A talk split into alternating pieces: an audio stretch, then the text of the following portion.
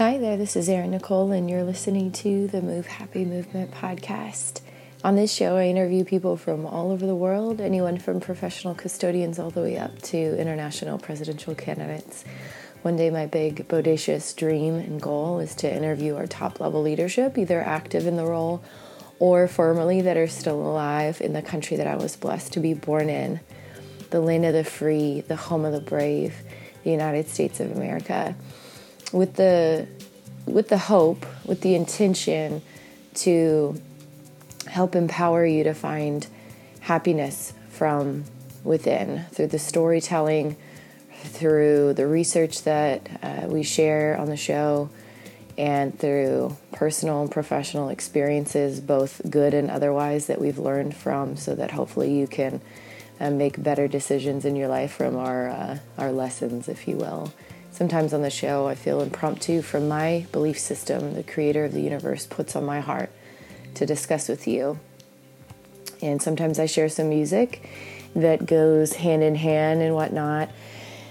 And I'm literally, today was a really tough day for me. I'm going to be real. Uh, I was uh, having some issues with my lungs, had a hard time getting out of bed, but I, I did it and creator told me to get up and do some exercise so i was in the middle of exercising and listened to some gospel music.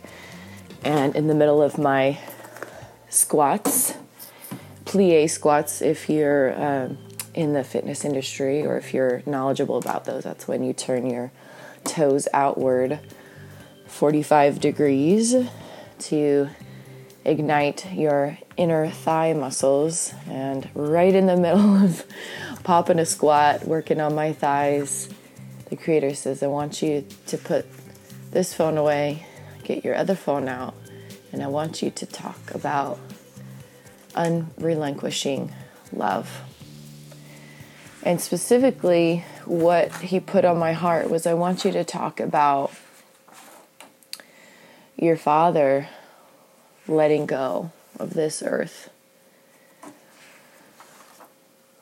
which is not an easy topic for me to talk about, but I believe the creator of the universe doesn't give us more than we can handle. and so I'm going to work through it to the best of my ability for you. And when I do these kinds of conversations on the show, I don't pre plan it. This is completely spirit led. So, whatever happens, happens. Um, so, the, the first thing of unrelinquishing love that comes to mind. Um, so, my father was diagnosed with kidney cancer. I was 11 years old. He had just started a new job. He was less than six months in working for this bread company as a vendor. He had switched from being a regional sales manager working in multiple states, gone like all week long. He would come home late Friday night or early Saturday morning, and he would usually leave Sunday afternoon or early Sunday evening. So we had maybe 24 hours every week with our dad, uh, minus the sleep.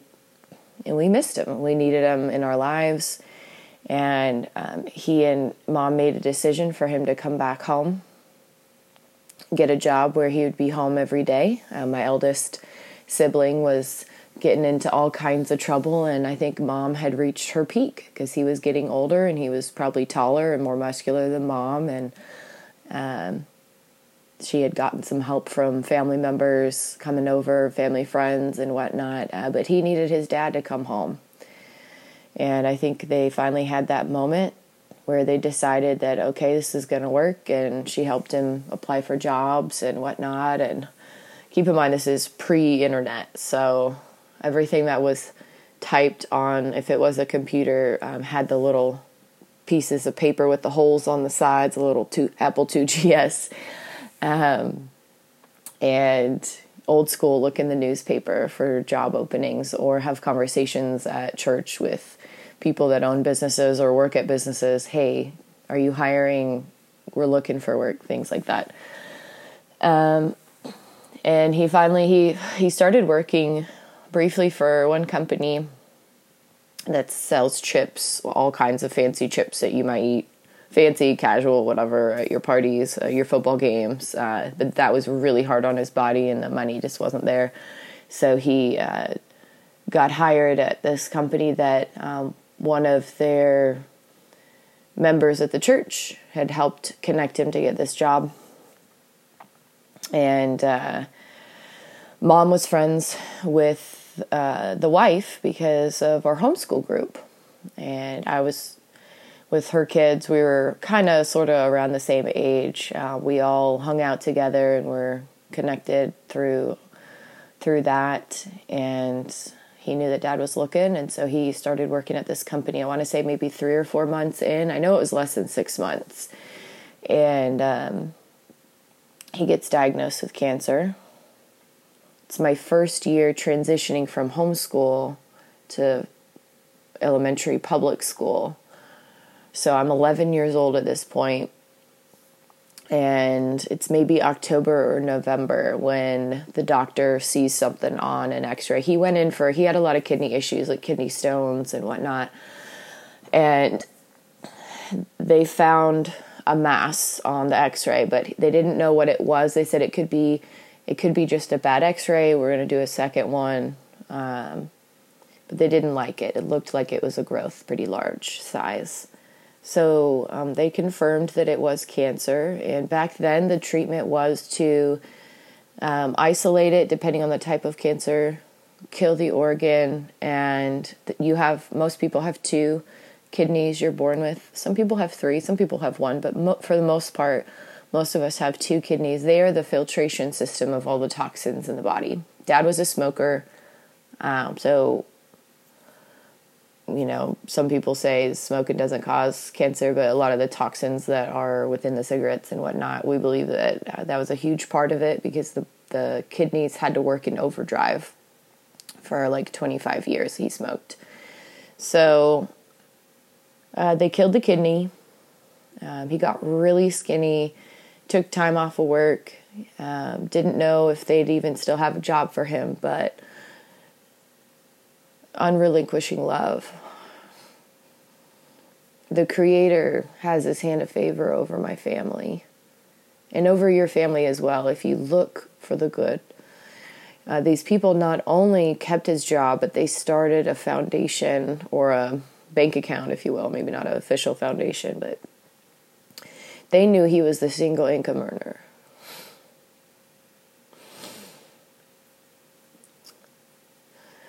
of a family of five. I'm number five. I'm getting emotional because uh, people with depression, we always think that we are a burden, and boy, did I feel like I was a burden at this point. Bills were coming in, house note was coming in, all kinds of stress, but these coworkers stepped up because of how hard my dad was working before being diagnosed. He had Wednesdays and Sundays off. So on Wednesdays, that was the extra hard work day.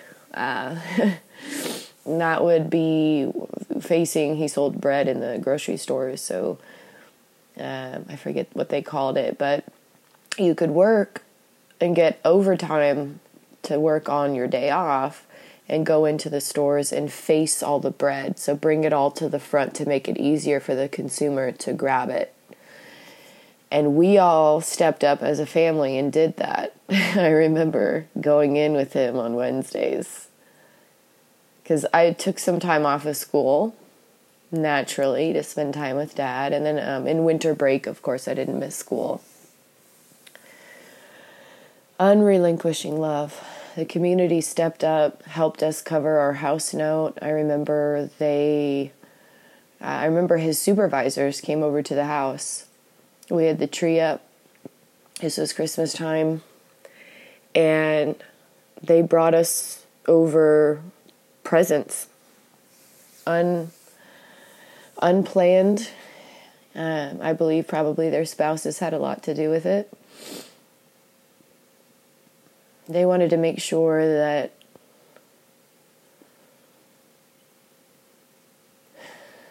we knew we were valued. Even though he couldn't work. He lost, I think, maybe like 80 or 90 pounds. I don't. I don't remember. It was so long ago. I just remember how skinny he was. He was skinnier than mom, and he was never skinnier than mom. It was scary. It was real scary. But through the rehab process and getting him back on his feet, as soon as he could, he got back to work. And he gave them in that company another 19 years of real diligent hard work. And around my 30th, I had uh, the month before my uh, divorce had finalized. And my rent, it was a 11 month process, so I was living in uh, Puyallup at the time. And my rent was about to go up, so I was in the in between stage where I hadn't signed my lease yet.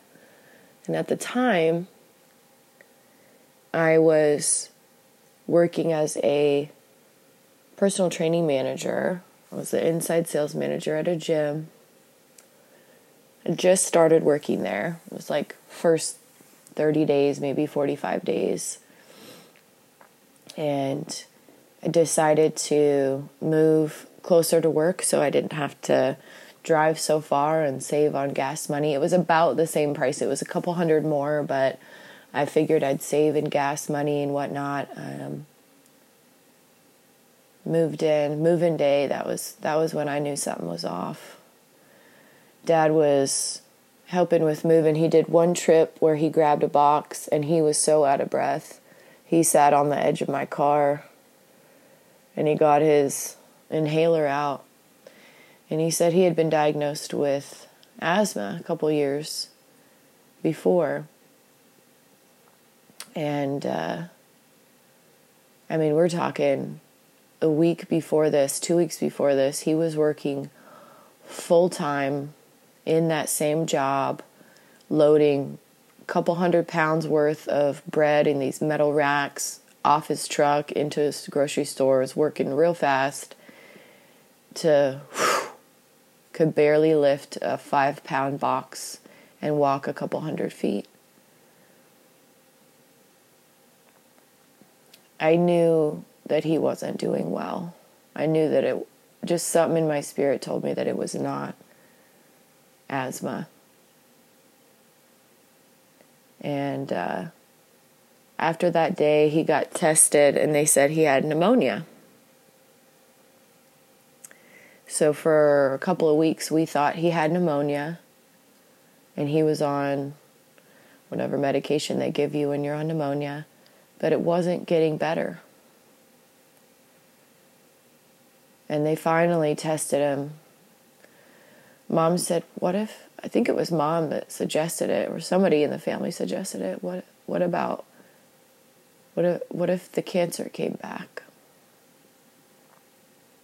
So he told the doctors, "I'm a cancer survivor. It's been 19 years. They said they got it all. Could you test it?" So they tested it And although they said they had gotten it all, they had taken his, I believe, his right kidney and adrenals that sit on top of the kidney.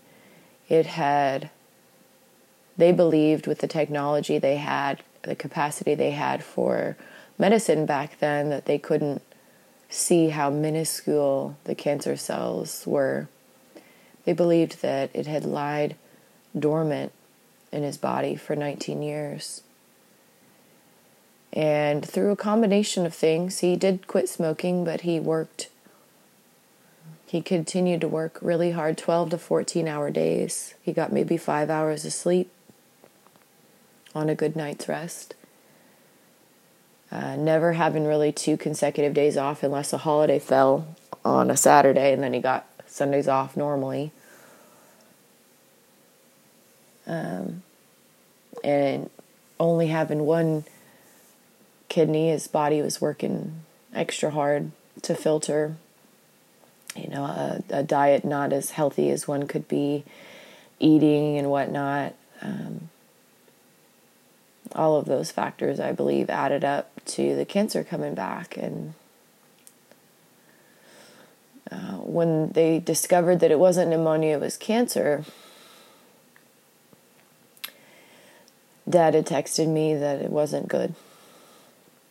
And at this point, I had just gotten accepted a job offer to work at this uh, psychiatric hospital. I hadn't, they hadn't officially offered it yet, but I felt good about it because the interview went really well.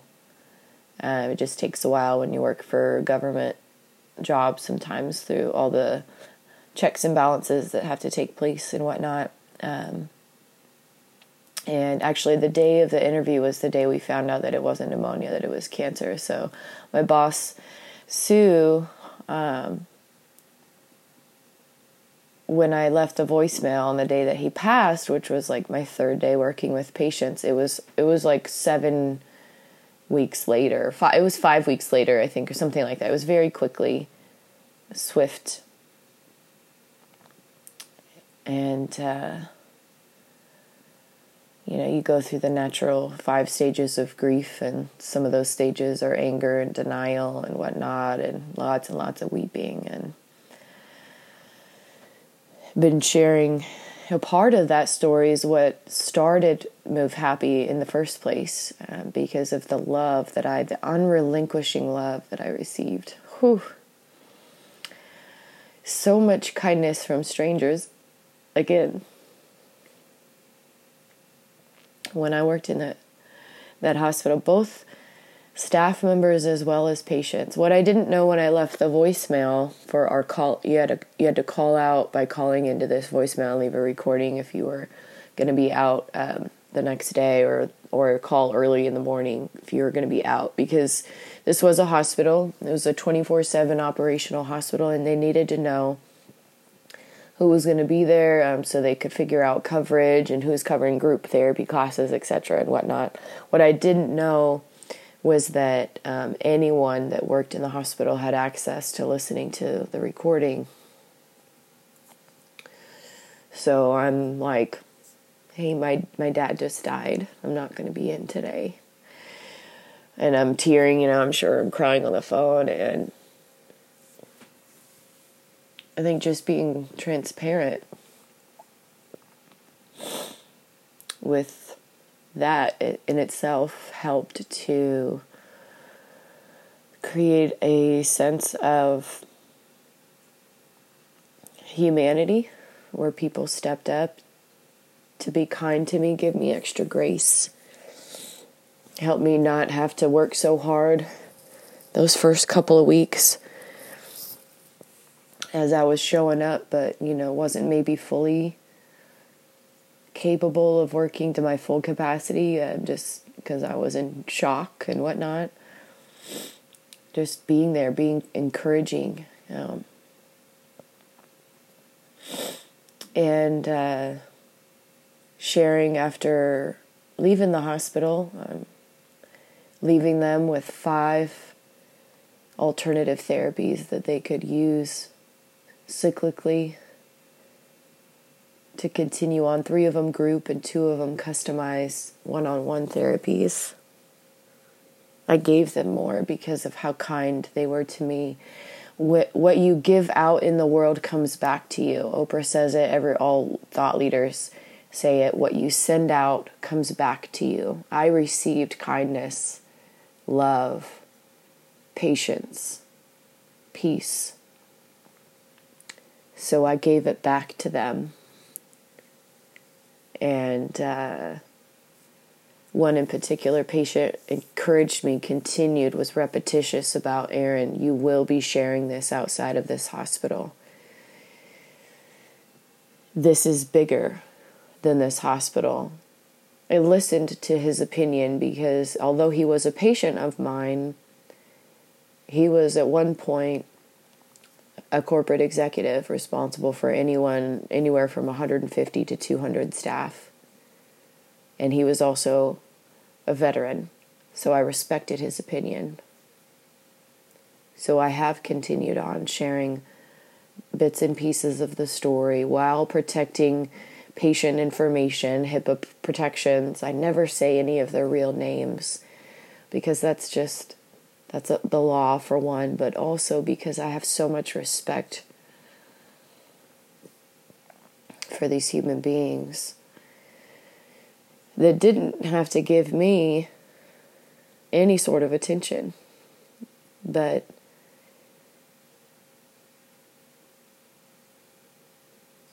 they chose to be compassionate.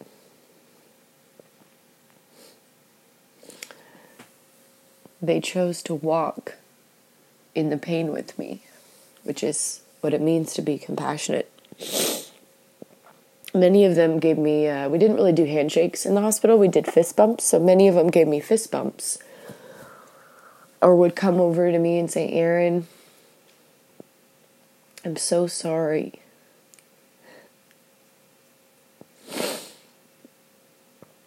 that you lost your father. It was really hard when I lost my parent. I want you to know that I'm praying for you. They didn't have to do that. They didn't have to say things like that. But it let me know that it was a safe space to keep showing up to work. And I did. I kept showing up and I came just like my dad taught me. I came in on my days off to get extra money, but also to help out more. Because on the holidays, we had the day off. I signed up for the overtime crew. And so I got to work on the wards and do one on one therapies, do like mini group therapies, but usually it was more if they wanted to come in and meet with me. So usually it was just one or two people. And so I got to know the patients that stayed on the wards that didn't come down. So I got to know everybody that worked in my hall um, or lived in the hall as patients. And it was such a healing place for me, in addition to helping me contribute to others, which is one of the greatest forms of healing. And in the last few years, I've continued sharing the stories, continued trying to figure out why the Creator told me to do this, even though I have no idea how to start a business. And I've learned, I've studied, I've practiced, I've received coaching, I've received mentors through the journey. And there's been so many incredible examples of reminding me to keep going. Like in 2020, I knew I had this vision that we would start this thing annually in 2020, every single country. We would start it in the United States and it, and it would expand from there. And it was a little bit different vision from what happened in reality because the vision it was in 2018 for 2020 I thought it was going to be an in person event. Of course, we all know what happened in the pandemic and whatnot. But in 2020, I was reached out to from people from the organization of Deepak Chopra, Arianna Huffington, uh, the the connections that they have reached out to me because they knew that I was the woman to speak on depression, and all of the people that I had reached out to, ongoing, consistently, with the faith knowing that although although I didn't know how, I wasn't concerned about the how, I knew that this was my calling. And so, because of that help and support, I sent them some of my connections, and they, in, in exchange, they added my branding to be associated with this big event for depression to help people on an annual basis. And all of the people that are affiliated with it, um, the top level people, I should say, they do have a financial kickback. I have not received any financial anything for it because I don't, well, I didn't ask for money for one. And for two, I don't do this thing for financial reasons. I do it because I have been called to be the person to speak and empower you to find happiness from within. That is my calling. And I've continued on through this journey, and each year it seems there's something new that we add, some new layer of challenge. Um, with light, there's also an equal balance of darkness. And when you help empower people to not jump off the edge and end their lives prematurely, um, there's an equal balance of life and death. And I believe that's why I'm continually being attacked in the physical realm because there is a spiritual realm of angels, if you will. And there are many pissed off people in uh, and spiritual beings that are not for helping bring people out of that. They would prefer to continue with that trend uh, to perhaps make more space on the earth. I'm not entirely certain, uh, but I continue to be diligent and obedient. This unrelinquishing love that the Father from above has given me and continually shown me through people's example of kindness on this earth. That I will continue being me and sharing bits and pieces of the journey to hopefully encourage you to find what it is within yourself that you've been called to do. And in the last couple years, I've really started to share more of my gift on the musical side of things. And I never thought that I would be able to sing this one because it's such an intimate song. But something is telling me to share it with you. And I do obey when I am called to do something. So keep in mind, this isn't a completed song, but this is a song to my father because he did give up the fight. And initially, I was upset with him for giving up, but then I had to realize that he was doing it, I believe, so that my mom wouldn't be financially destitute, trying to keep him alive because he owned up to the decisions he made not having a good diet, working too hard, not getting enough sleep, he knew that his time was up. So, this is called a thousand times for the ones who have lost the fight. Dad, I want you to know I forgive you for not fighting Though it was hard to let you go, I smile cause I know you're with the King.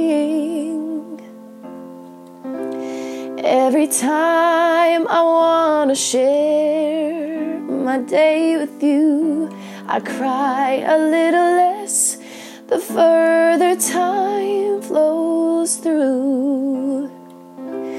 Maybe if we spent more walks or we ate more tofu.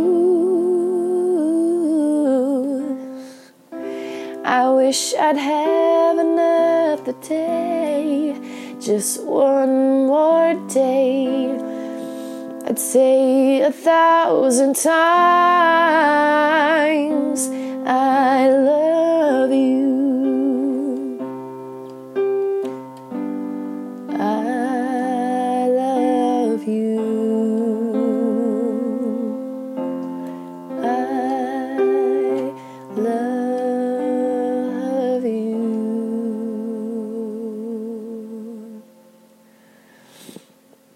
And if there is someone in your life that you have that unrelinquishing love for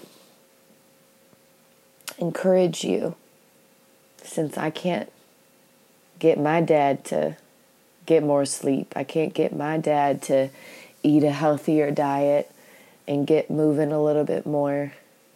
But you can, perhaps. Perhaps your father's still alive, or your mother's still alive, or your grandparents, or maybe you have an aunt or uncle that you really care about, or a family friend if you know knowledge to help people live a more fulfilling life, you can't just tell them this is what you need to do because they're not going to receive that. Ask them, say, hey, I really care about you. I love spending time with you and I want to spend as much time as possible with you. I noticed that you've been maybe drinking a little bit extra or having a lot of alcohol in the house lately. Are you doing okay? I just want you to know that if there's anything that I could do to help, or if you want to have a conversation, like I'm here if you want to vent or if you want to problem solve, I'm here for you. They might not know how to ask for help, especially if they're struggling with depression, because one of the main things you do as a person with depression, you withdraw from others. Like an old dog that's getting ready to die. Dogs will go alone to die. They'll hide in the woods, they'll go away from people because they know that's their time, that's what they do. People with depression will withdraw from society with their friends, with those they love, because they don't want to be a burden. Because they might be getting attacked so bad spiritually from those thought patterns, either their own thought patterns that they haven't learned how to get rid of, or they're being spiritually attacked from lies of the enemy. So I encourage you, if you got somebody that you care about, tell them. Don't wait till they're gone because then you can't tell them. And then you're going to be crying about it, wishing and regretting that you would have had more time with them. Love you guys so much. Thank you so much for listening to this special episode of the Move Happy Movement podcast, all about unrelinquished love hope that we added value to you. Hope that it uh, sparked a little interest in you to take some action in your life. Reach out to a friend or family member. If the episode did add value to you, it would mean the world if you would screenshot the part that most stood out to you, write a couple sentences, and post it on social media. Uh, we are not posting anything on social until the creator of the universe gives us permission again uh, because we have been doing this this thing this this uh, calling so diligently we have been attacked from the spiritual realm as well as the physical realm and have been dealing with cyber warfare for two years. Thieves have been stealing. And uh, the creator told me a couple months ago that i'm not to post anymore until it gets corrected. So except for this show. Um, so uh, when when the Judas inner circle corrects the wrong, that's when we'll start posting again, and you'll know because uh, you'll see a photo of myself with all of our top level leadership because he made it happen. Um, so waiting on that day, holding my breath, forgiving deeply no matter what. Um, but a lot of people could be helped even more so if he would own up to his mistakes. So until then, uh, we're we're so sorry, uh, but we're not going to be posted on social. So love you guys so much. Don't forget to tell someone you love them today. Oh, and if you did like that short little song that I shared, um, please please don't use it and say that it's yours. Um, definitely not cool. Uh, but if you do want to share the song with someone you care about, you can let them listen to it. Um, if you do want to make your own version of it, we just ask that you'd reach out to our nonprofit arm, Erin Nicole Ministries, first uh, via email. Um, there's a contact button. You can send us a message, and um, I check I check the email account like once a month, so just keep that in mind uh, right now. Um, but if you do want to get our attention, uh, you can message us on social. Uh, we're not posting, but you can shoot us a DM and uh, let us know uh, how you want to use it, uh, what your intentions are, and uh, we'll go from there. All right, love you guys.